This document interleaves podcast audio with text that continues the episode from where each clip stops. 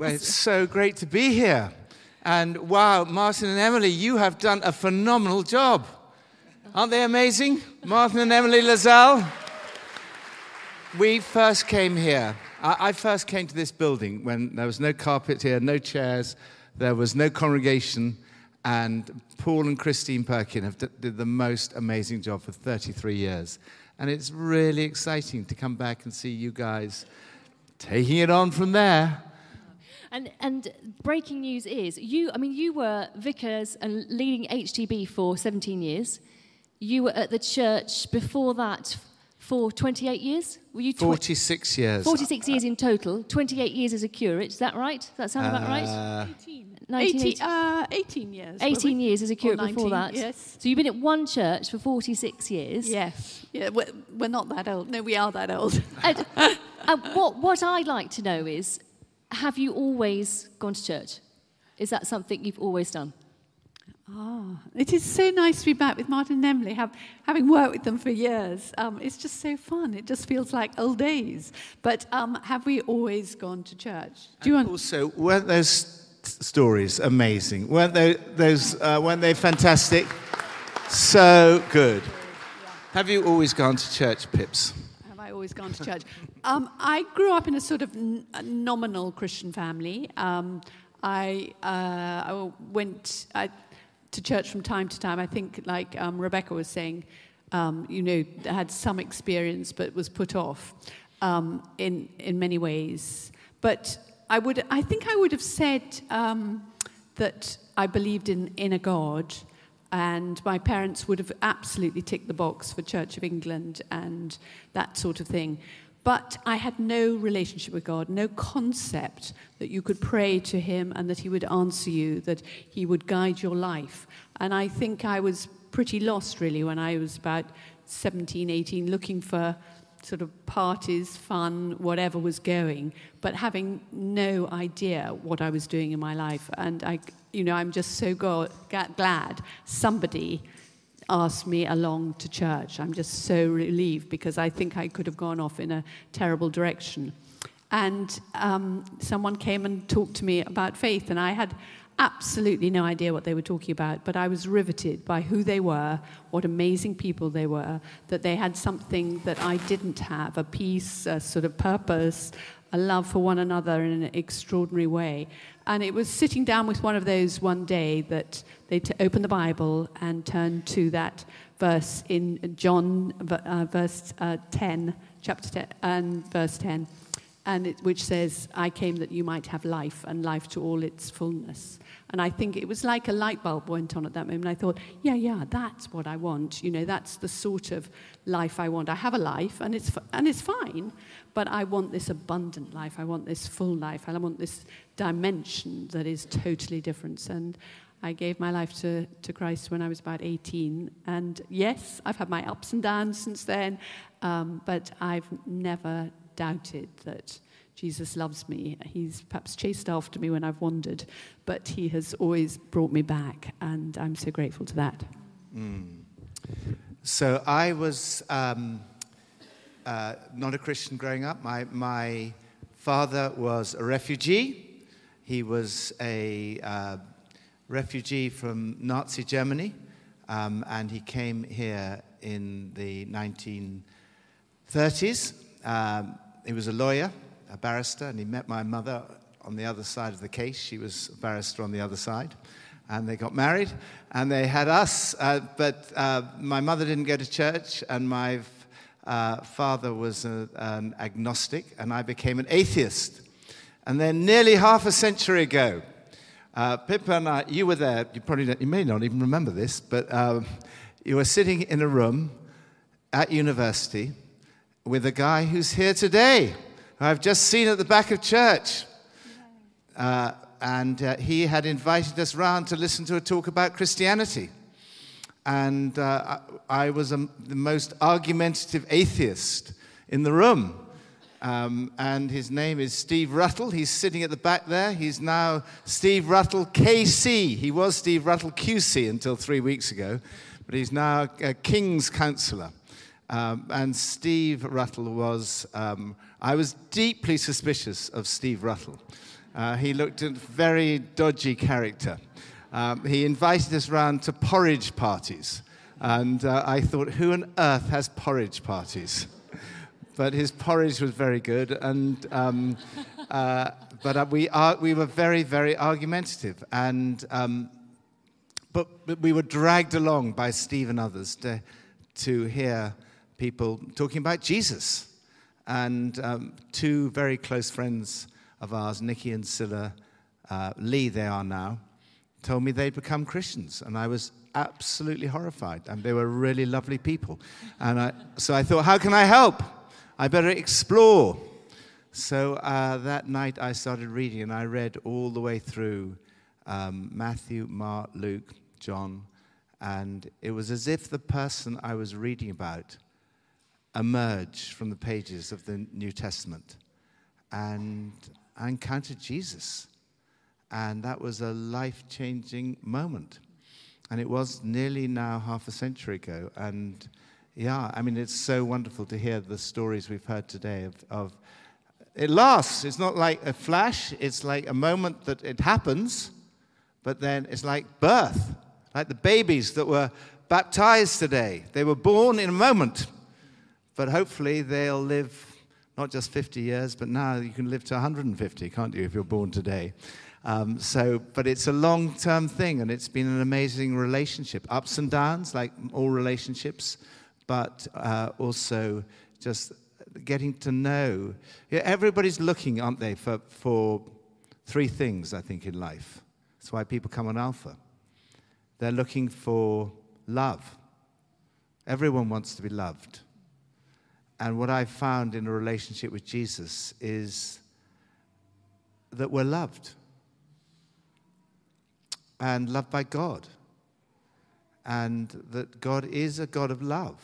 Not, he's not this sort of God that sometimes people think that's up there, who's sort of cross with you all the time and judging you. And, but God loves you.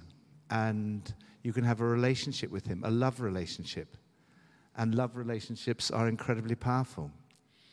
Uh, so that, and everyone's looking for purpose. You know, what is our ultimate purpose in life? Is it just you're born, you live, you die? Is that it? All end of story? Or is there more to life? Is it just on your phone, on your, on your iPad, on your computer, and that's it? Or is there something more? And that's what I found in a relationship with God through Jesus and then everyone's looking to belong. And, uh, you know, I was pretty much, had a lot of friends, but I felt very lonely deep down. And I think there's no community. I mean, this is an amazing community here. There's no community like the church.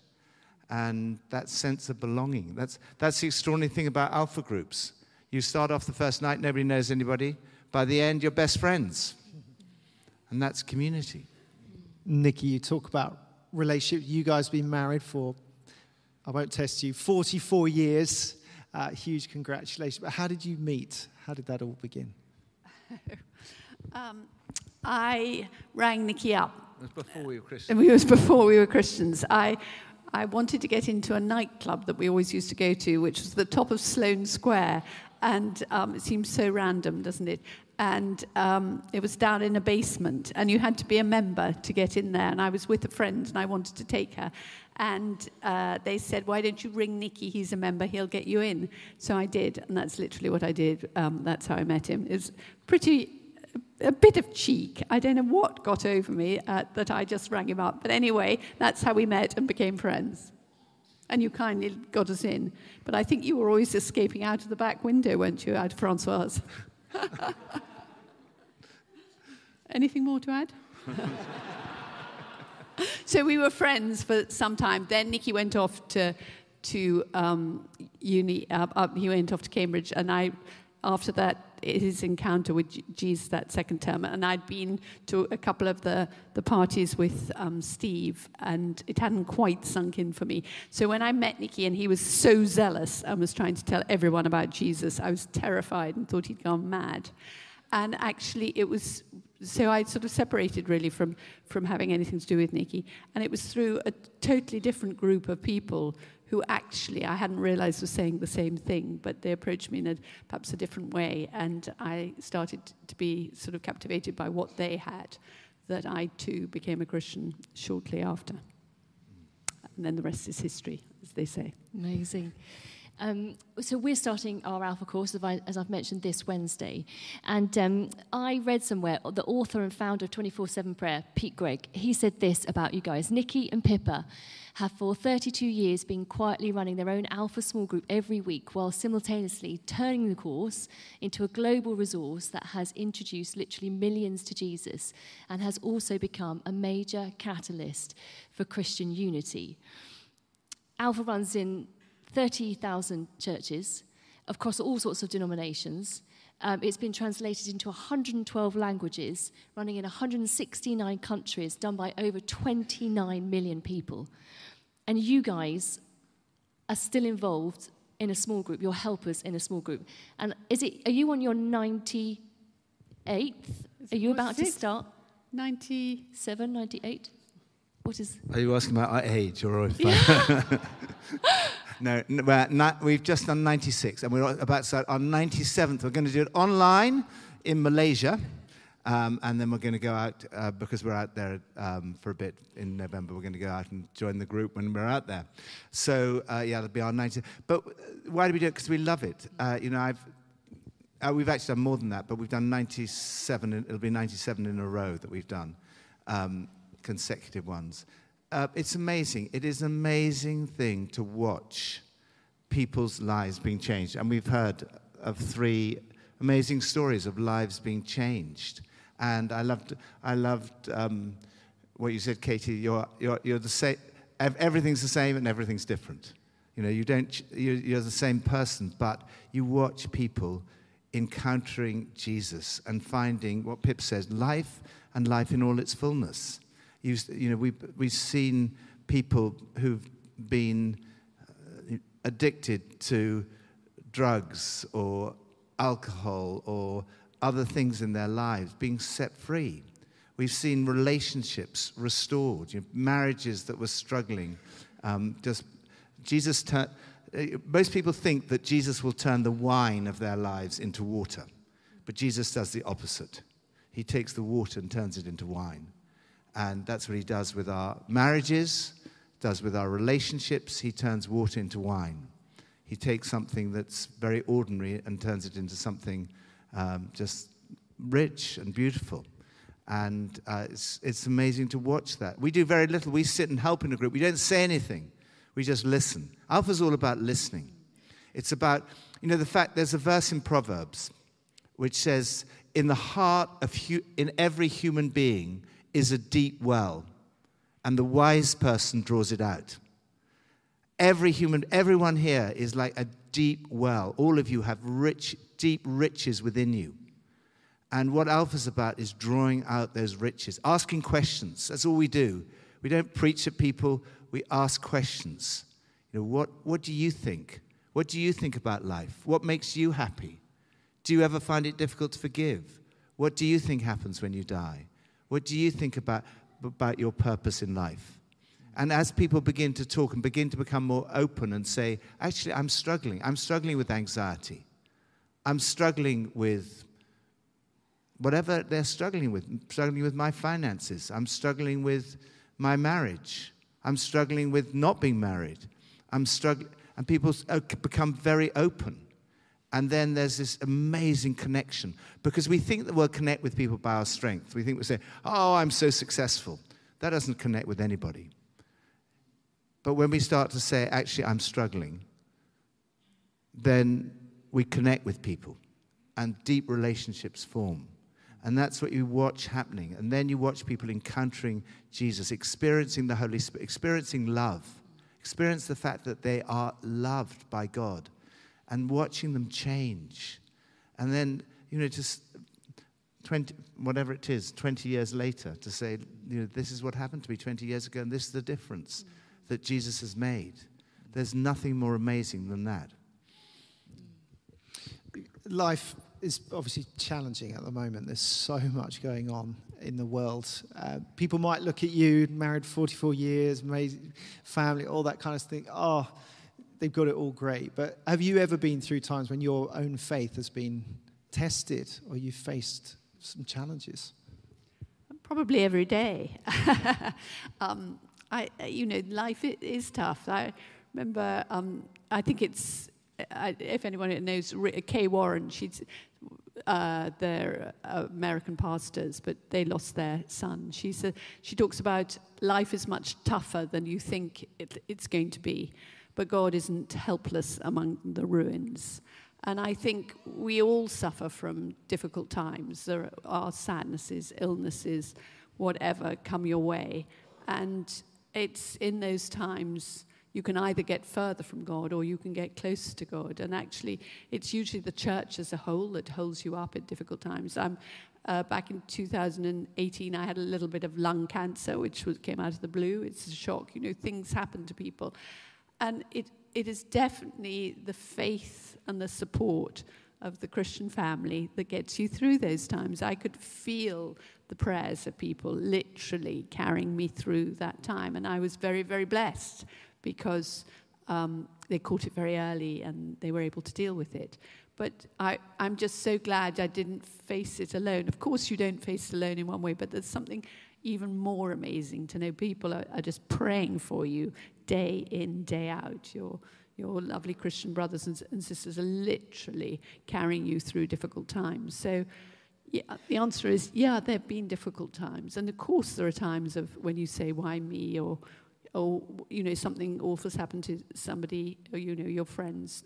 There are still going to be endless questions when I get to heaven, and I'm, I'm sure God will answer every single one of them. But in this world, we will have questions, and it is just sort of hanging on in those difficult times. But relying on other people, I think, to get you through. Sometimes we don't have the faith for ourselves, but you can have the faith for someone else. Sometimes it's so much easier to, to see something in somebody and saying, I know you're going to get through this, I believe it, I know it, even when they can't see it.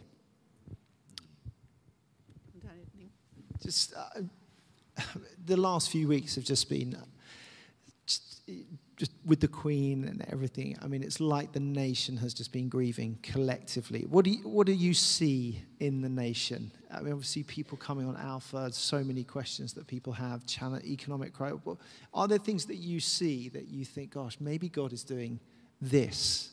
And do you see hope uh, for the future? You gave a talk, Nicky. Uh, I think it was your last talk as vicar of HTB. The best is yet to come. I mean, how do you have that kind of posture? when we read the news and all that kind of stuff?